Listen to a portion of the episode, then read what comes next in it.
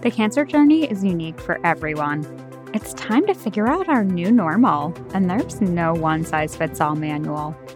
Welcome to Unspoken Cancer Truths with Jen Cochran, because surviving is just the beginning. Welcome to episode 58 of Unspoken Cancer Truths. I'm your host, Jen Cochran.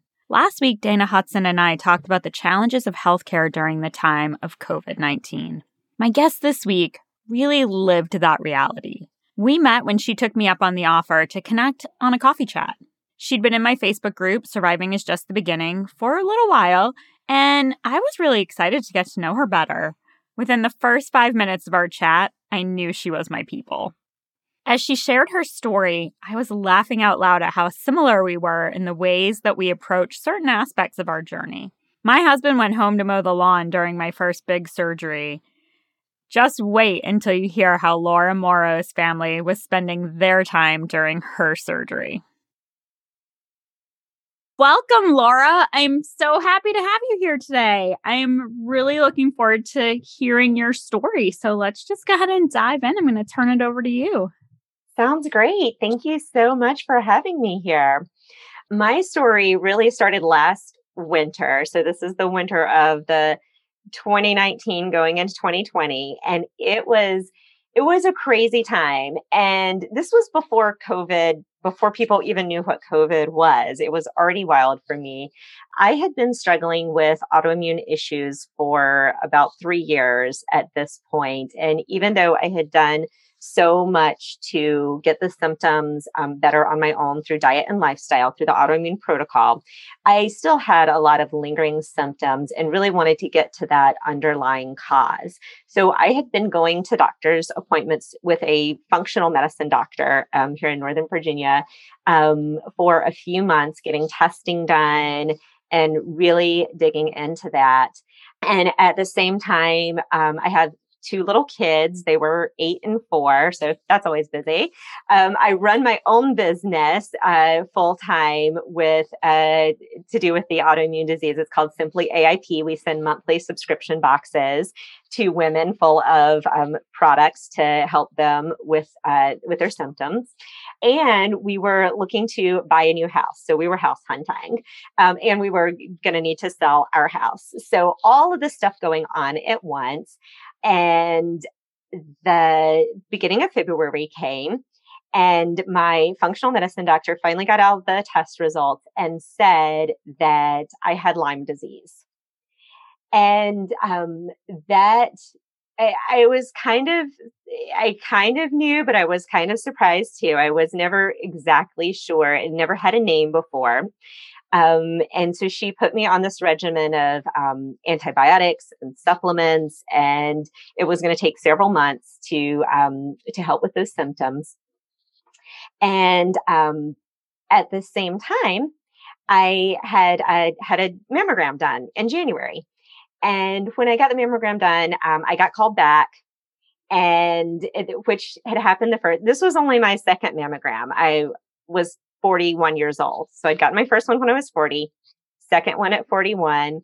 Call me back. I was like, oh, last year it was a cyst. They said I'll probably have that every year. Every year I'll have to come back twice. So annoying. I've got so much going on. I don't have time for this. Um, but I made my second appointment. And when I went in there, I was like, oh, yeah, I need an ultrasound for the cyst I have. And they're like, no, no, no, you need another mammogram, not an ultrasound. And I was like, oh, well, that was different than last year. Oh, okay. So go in to get the other mammogram.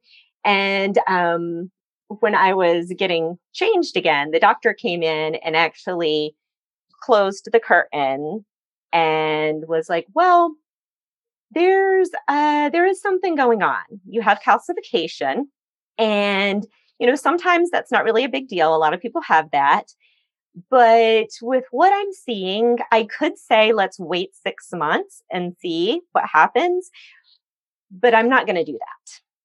I am going to have you go ahead and have a biopsy. I'm like, oh, it, this is just not what I was expecting at all. I had no lump, I had no symptoms. I was just going in from a yearly mammogram.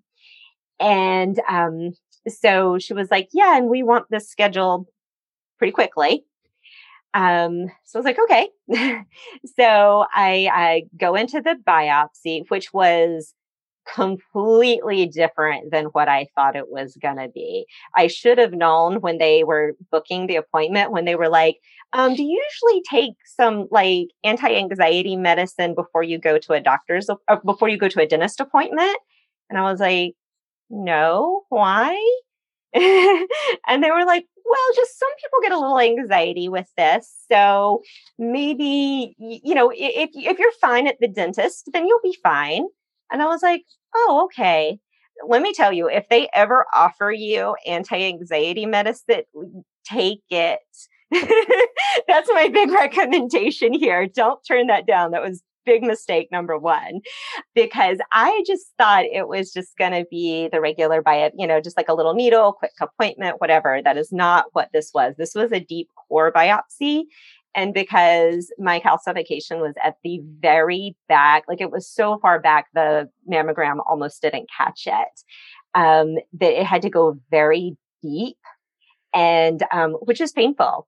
And, um, they have to do the, for the deep core, they have to do the, have the needle in at the same time they're doing a mammogram which is just as bad as it sounds.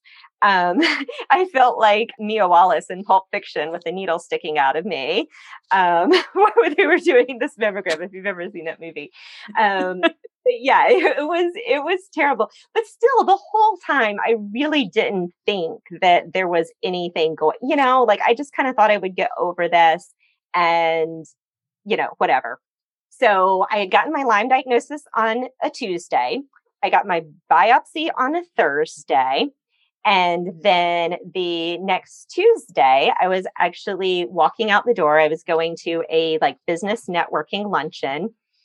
On had my keys in my hand, was opening up the door, and um, I got the call from my doctor, who was like, "Yeah, so we got your results from the biopsy, and you have DCIS." And I'm like, "I don't even know what that is." Right?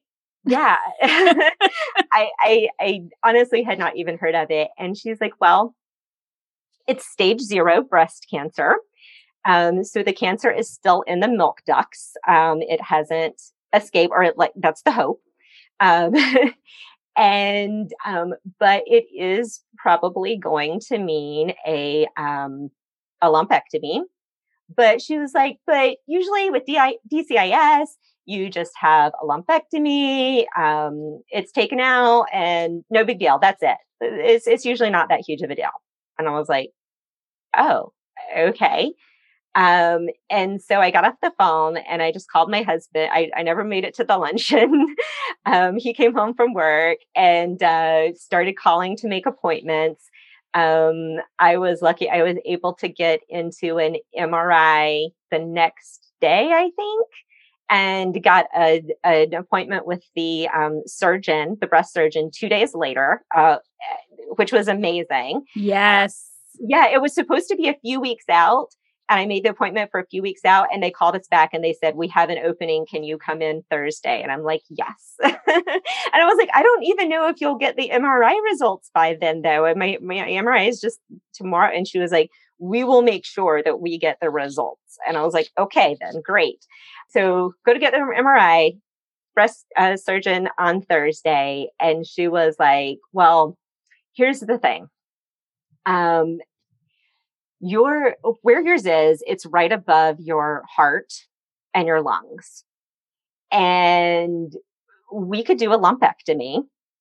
It would mean, um, four weeks of radiation every day and the problem is where it is being right above your heart and lungs, um, that can do a lot of damage to your heart long term.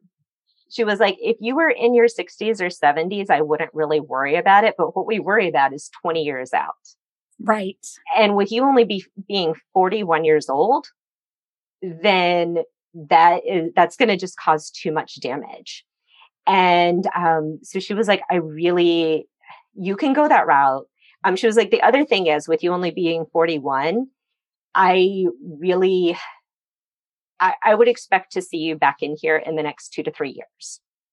So, you know, she was like, so you can do the, lectom- the lumpectomy with the radiation. You can do a, um, a single mastectomy just on one, just on the left side, or you can do a double.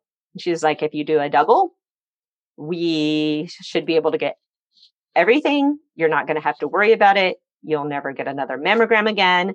You will just be done because it's in stage zero.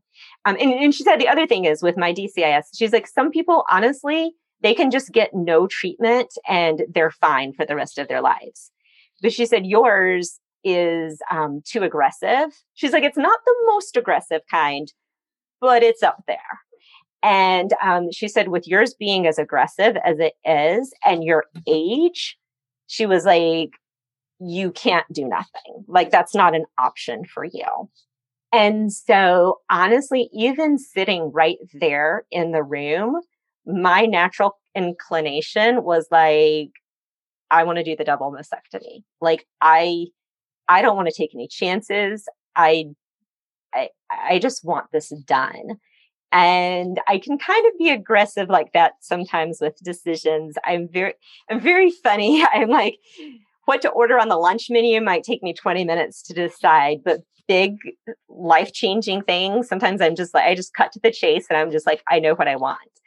Um, but the funny thing is, I let myself sort of second guess that because I did get not a lot of comments, but there were a few people that commented something like, well, like DCS is, you know, you do you really need to go that aggressive with DCIS? And, you know, do you really need to do all that much? Um, it, you know, and it just really made me think like, oh, well, maybe I don't want to do that. That that is a lot. That is kind of scary. Um, so I let myself second guess it for a few weeks, even while the whole time I knew in my heart what I wanted to do and what was the right decision for me. And I'm I, I'm glad I went with the decision, but it was um it was it was crazy. I, we were house hunting. We were supposed to look at houses that week, and I told my realtor, um, "We can't do this. I, I mean, I'm going. You know, I just got this diagnosis. I, I we have to quit the house hunting." And of course, that week, the most amazing house came on the market. Of course it and, did. Right? Like just the perfect thing in the school district that we wanted, better than any house that we had seen. And it was just like, well, okay, let's just go look at that. We've got to look at that one. It's so much better. We looked at it and found ourselves making an offer the next day. This is my um, favorite part of your story, by the way. yeah, yeah. So literally, what, what um, a week after yeah, a week after our diagnosis, we put an offer on a new house. We hadn't sold our house yet. Um, but the market was so great last February. Houses were just, you know, selling like hotcakes. And it was like, oh, it'll be your your house is great. You'll have no problem selling, whatever. And then that's when everybody started paying attention to COVID. And um, so we started buying this house. We started doing all the things to sell our house. And then it's the beginning of March, and we start thinking, like, oh gosh, now what are we going to do? Like, are people going to want to come and buy our house?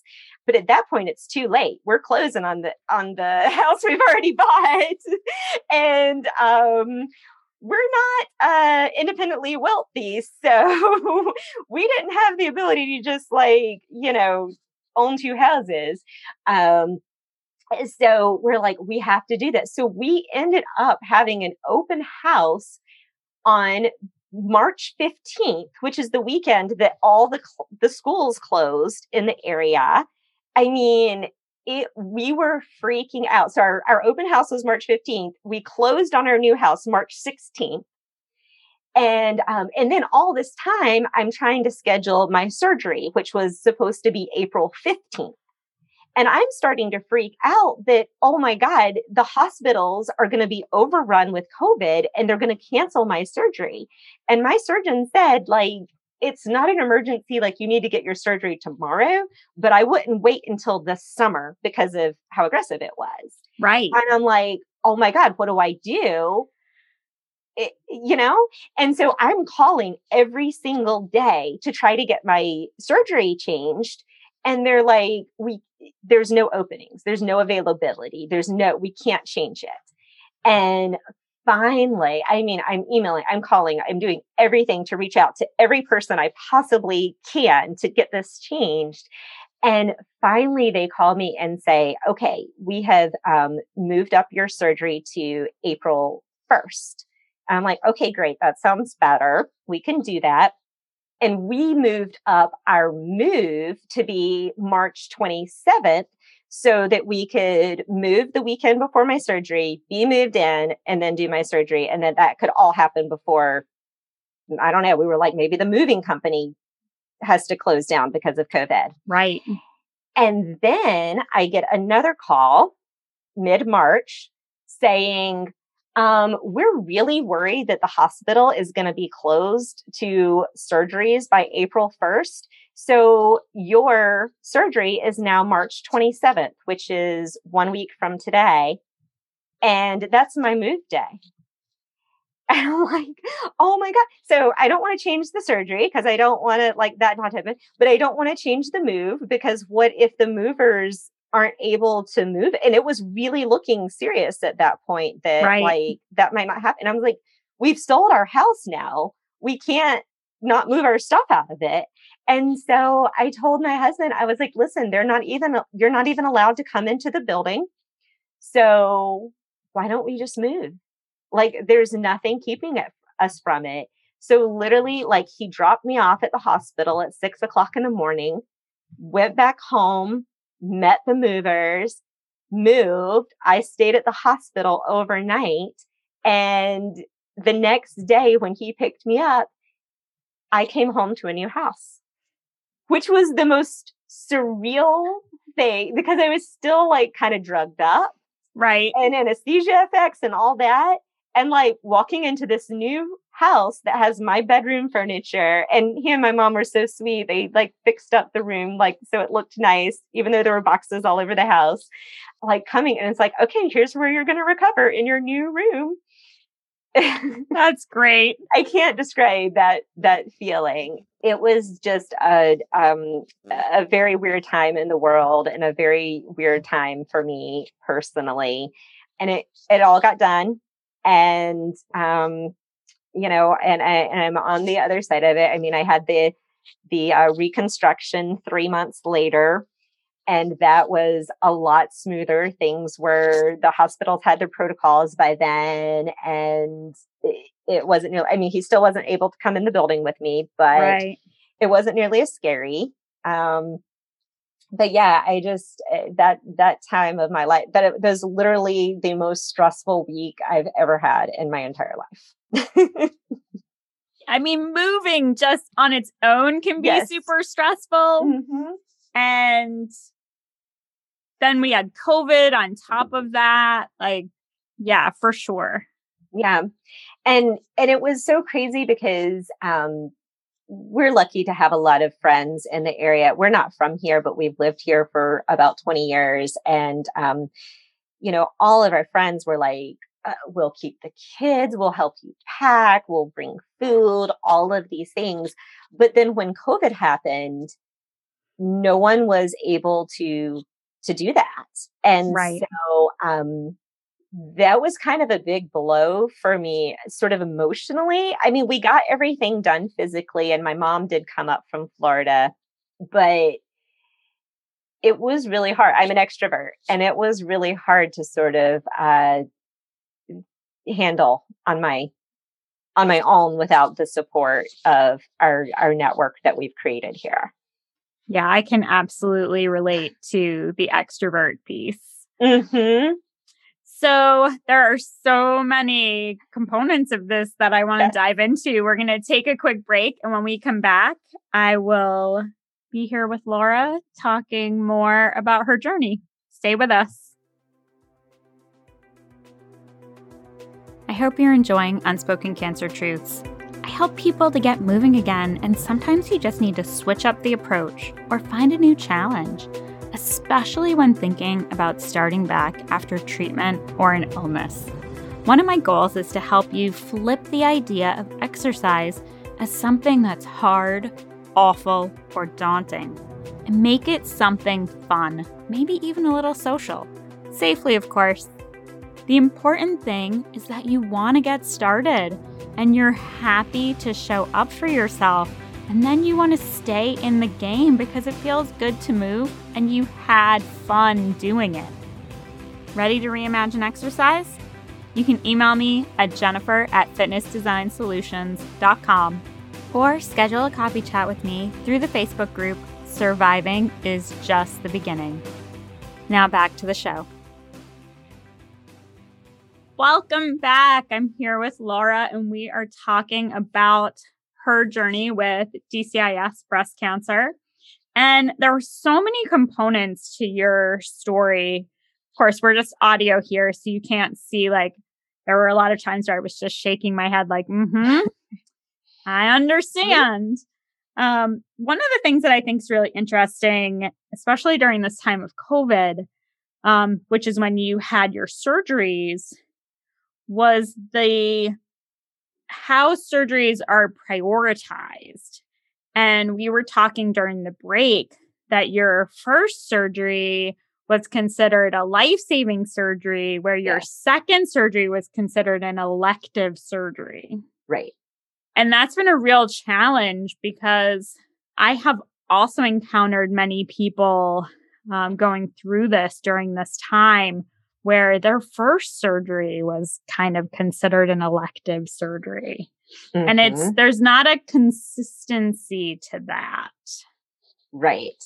Yeah. I was really thankful that my doctors really advocated for me to to get this surgery to happen because honestly it wasn't clear at this time, you know, what was going on with COVID and the hospitals were starting to fill up and, you know, and just the safety aspects of it. It was, it, it, they didn't even know the rules really. Right. So my doctors really pushed it through. So I'm, I'm very thankful that I had them on my side. And I will tell you, with the second surgery being considered elective, it was a really odd feeling like there there was definitely like almost like some guilt i guess associated with it of like okay i'm going and getting this elective surgery during this major you know pandemic and other people aren't able to have certain surgeries and you know and and do i really need to be doing something that is potentially risky or or whatever during this time so it was it just brought up a lot of weird feelings um, uh, that that I wouldn't have really expected.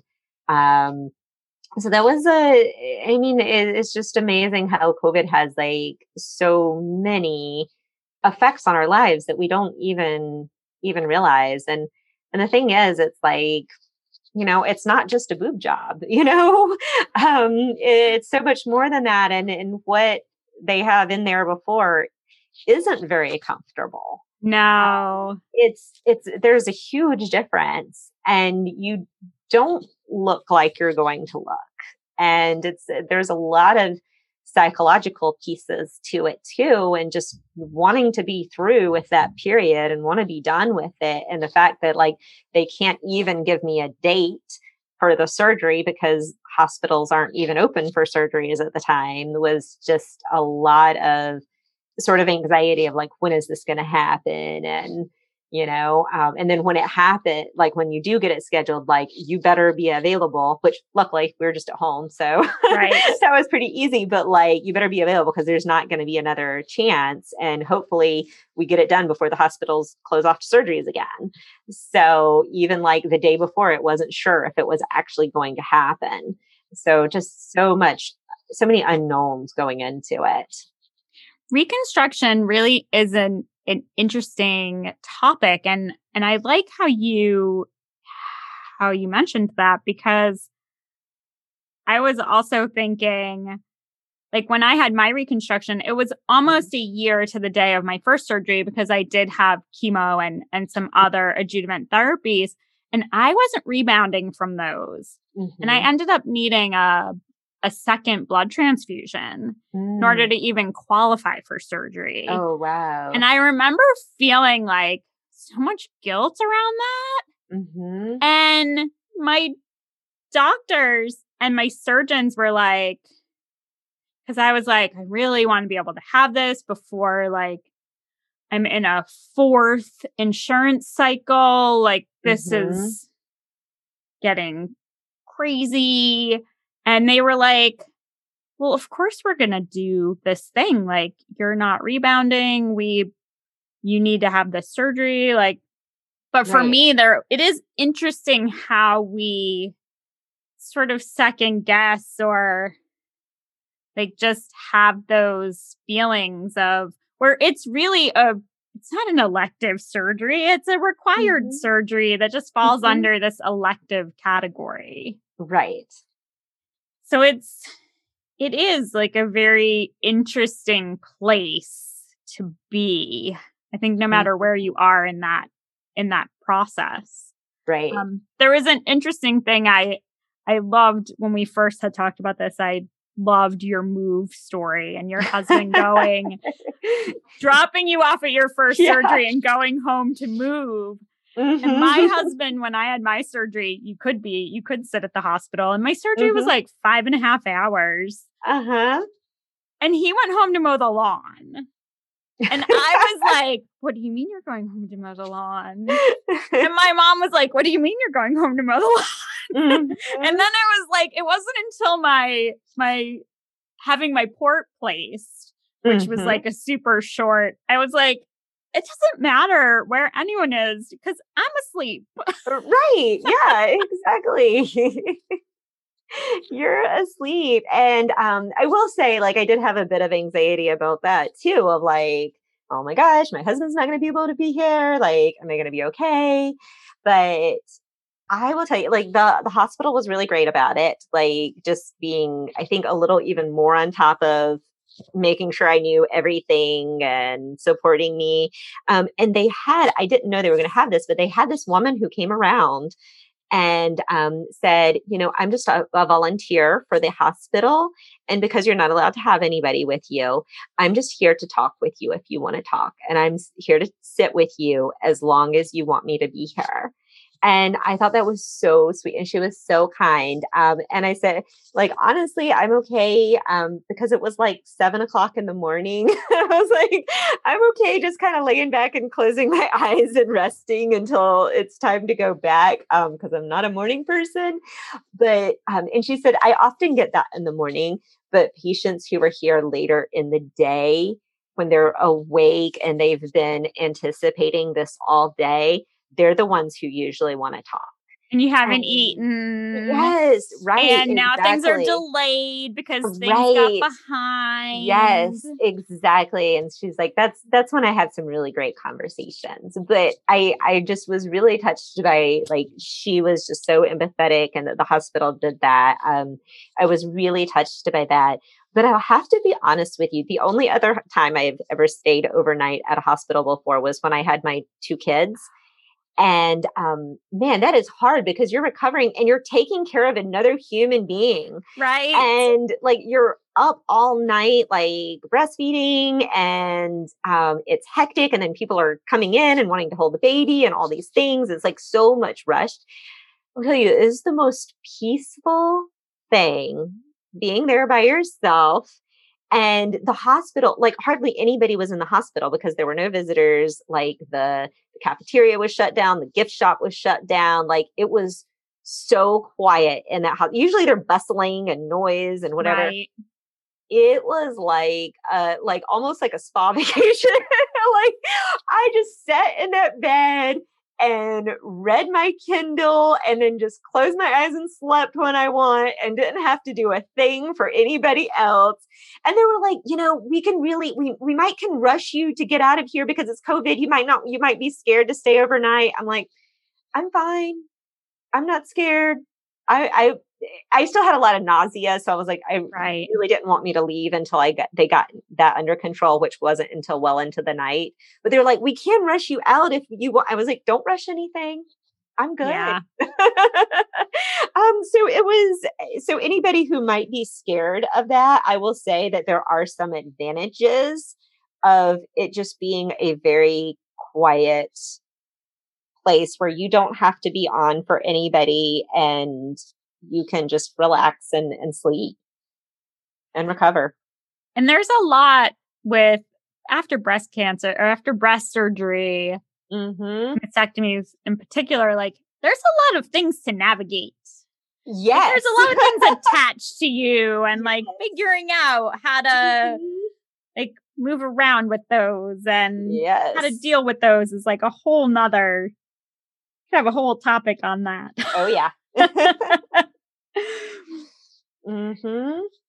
One of the other things that really struck me from your story was the the really great guidance you got from your doctor because there's I've talked about this before like there's whole segments of research happening in breast cancer research right now about communication and what mm-hmm. what patients need or want um, how we make decisions and um, what kind of guidance we're looking for from our our team mm-hmm. and it really struck me how um, they laid everything out and told you you know what they would do how they would move forward and i think that can make a huge difference in our long term trust of of our decision making Yes, absolutely. And I've always been the person, um, when I was young, my mom would want to like sort of protect me from things and kind of just tell me little bits of things without wanting to overshare. And I I, I, mean, I, I totally get that, especially now that I'm a parent now. I understand so much more where she's coming from that. We want to protect our kids. But at the same time, I am the kind of person that's like, just tell me all the facts and then I can process it and deal with it and make the decisions that I need to make for myself. But it scares me. I'm a worrier. So I promise you, I will take it further than it probably is, no matter what it is. I could imagine far worse. So I would rather just know what's going on and then I can think it out and deal with it. Um, and so I really appreciated that my doctors gave me that opportunity and was just like, you know, here's the deal. I, I, I will say though, my, um, my gynecologist, I do wish that she, when she first called me and gave me the news, and she was just kind of like, yeah, you'll probably just have to get, you know, just a little bit removed. It won't be that big of a deal. You probably won't even need radiation. You know, like she made it sound like so simple, like it was just going to be this simple little thing. They just scooped it out and I'd be done. And um, it, it that was, I mean, I went from thinking that to six weeks later having a bilateral mastectomy. And that's a big jump. I, I honestly wish she hadn't made it sound. And I know she was trying to like not freak me out on the phone, but at the same time, like I, I wish she hadn't put it so gently. And, and it's interesting because, and you said this earlier, mm-hmm. right? Because of your age, and right, my age was similar. So right. I cannot tell you how many times I heard the words because of your age. Mm-hmm. And I mm-hmm. think that that is where sometimes they forget that the protocols might be a little more accelerated for mm-hmm. someone who is young because right now we're considered to be young right. and not not normal. And I, I do think, mean, I have talked to so, so many, being a breast cancer survivor mm-hmm. in my 40s. Mm-hmm.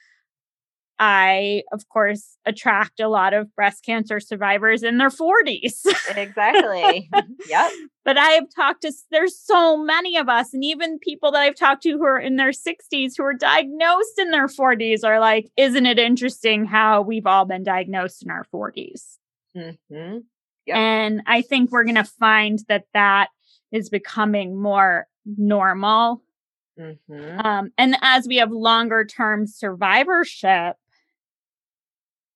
it's my hope that we can kind of mitigate some of the treatment that we're giving to people be- just because we're in our 40s um, or Mhm. just because of our age and our our perceived youngness Our- Right. i mean our the reality of our youngness Oh, but I'm super young.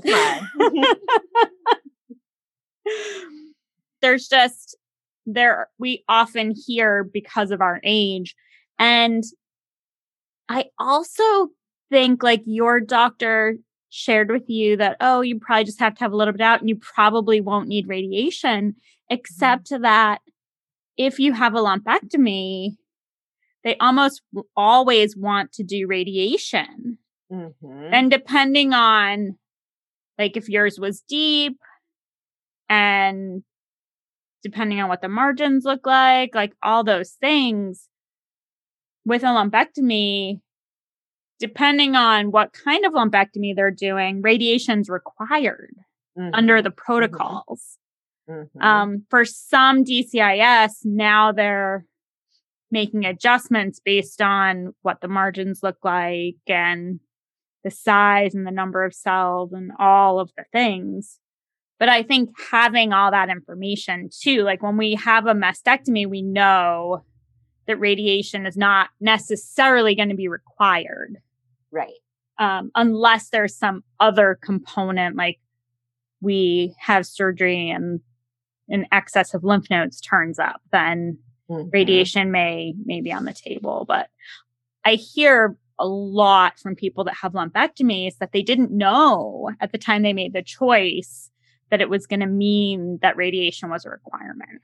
Oh, really? See, yeah, that's um one thing that my doctor really mentioned. She was like, "Okay, you've got three choices: lumpectomy, that'll be radiation for four weeks." She said the whole thing about the heart and the lungs Yeah. and everything, but she also said, you know, because of your um, autoimmune issues, like you're going to be severely fatigued from the radiation, and then on top of the fatigue that you're already dealing with, like that is gonna be really hard on you. Yeah. Um, and so she did mention that to me and a- as a factor for my decision.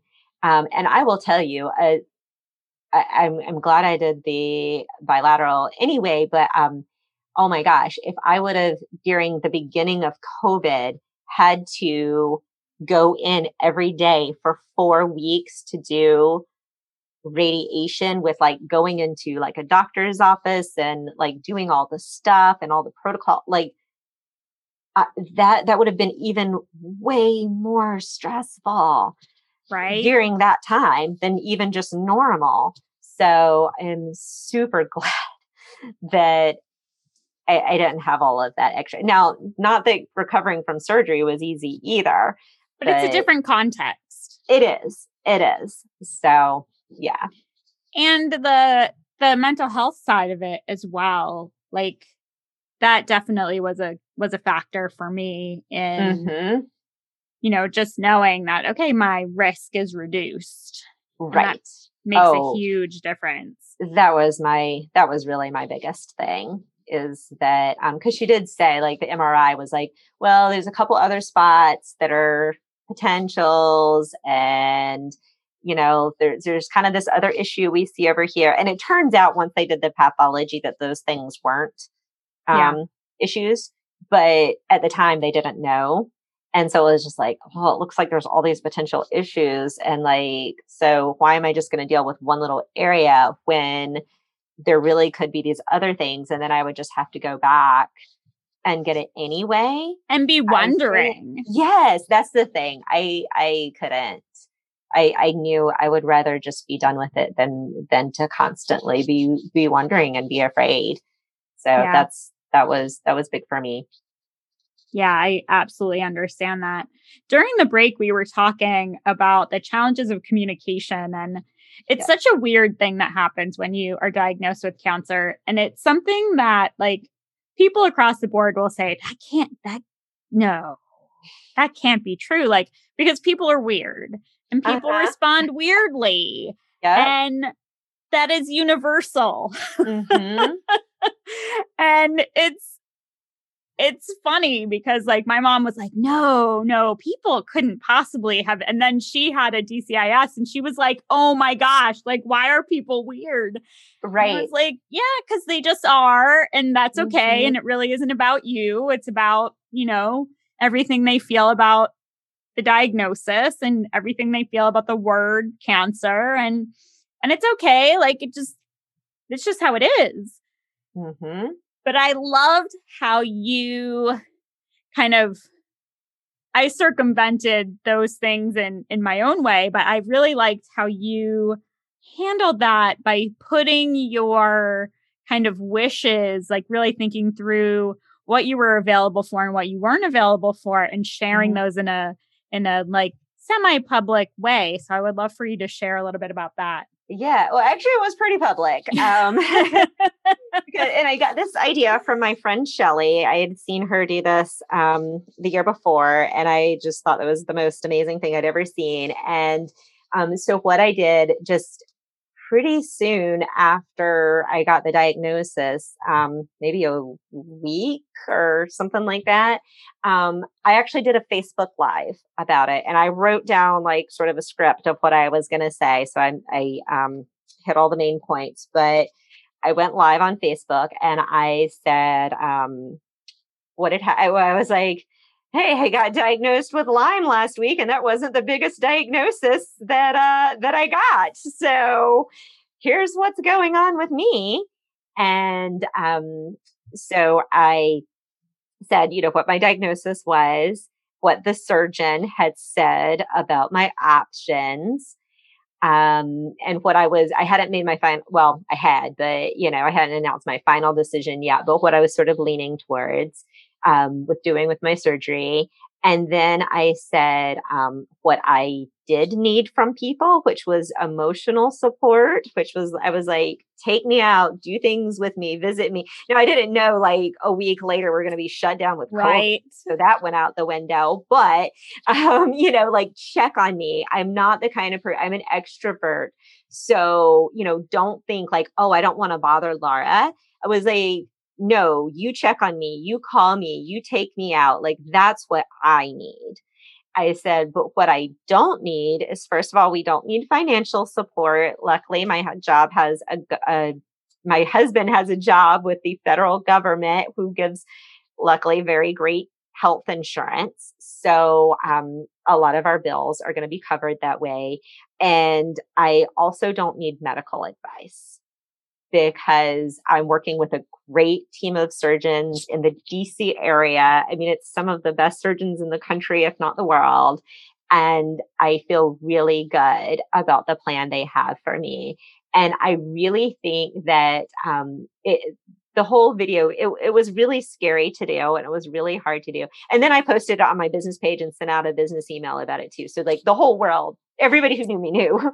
um, Eh, so it, it, was hard, but I think it was very good. First of all, everybody had the information, so I didn't have to share it a million times with people. So I yes. made it a lot, lot easier. And there were even a few people who were like, "Wait, I heard something that was going on with you. What happened?" And I was just like, "Watch my video, and then we'll talk." yeah, um, so I did that. Um, but also I think it really helped saying what I did and didn't need because people like started offering like, let's go and do something. Let's do, you know, like they really took it to heart. Um, but also honestly, I didn't get a lot of medical advice or opinions. So, and I've seen some people where it's just like people are like, "Oh, have you tried this alternative thing? And have you done this?" And blah blah, blah you know, without really knowing the facts. And yes. I think it allowed people to just be supportive of me without having to feel like they had to fix it for me. And it also provides that buffer, right? Yes. Like it provides a buffer for them to process their mm-hmm. own like reaction. Yeah. While not in your presence. Yeah, exactly. Exactly. It, it helped. It, it, it was really good. I would have never thought to do it on my own, you know, so it, I was like, when I saw my friend Shelly do it, I was like, she is the bravest person and the smartest person ever for thinking to do that, not knowing a, a year later I would be doing my own. Yeah. Um, but it, you know, it helps that watching strong women go before you and and following their lead. Um, I'm glad that I have some really strong friends. Absolutely.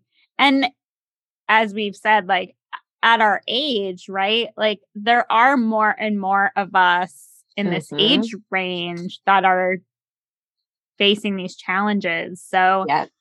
there's I definitely am am one of those people that I think sharing is important because then we can see like our sameness in other people's stories and like having seen your your friends Facebook live you could be like oh I can do that too mm-hmm. and tell people and that that piece of telling people what you're available for and what you're not available for I think is so so so brave and important mm-hmm.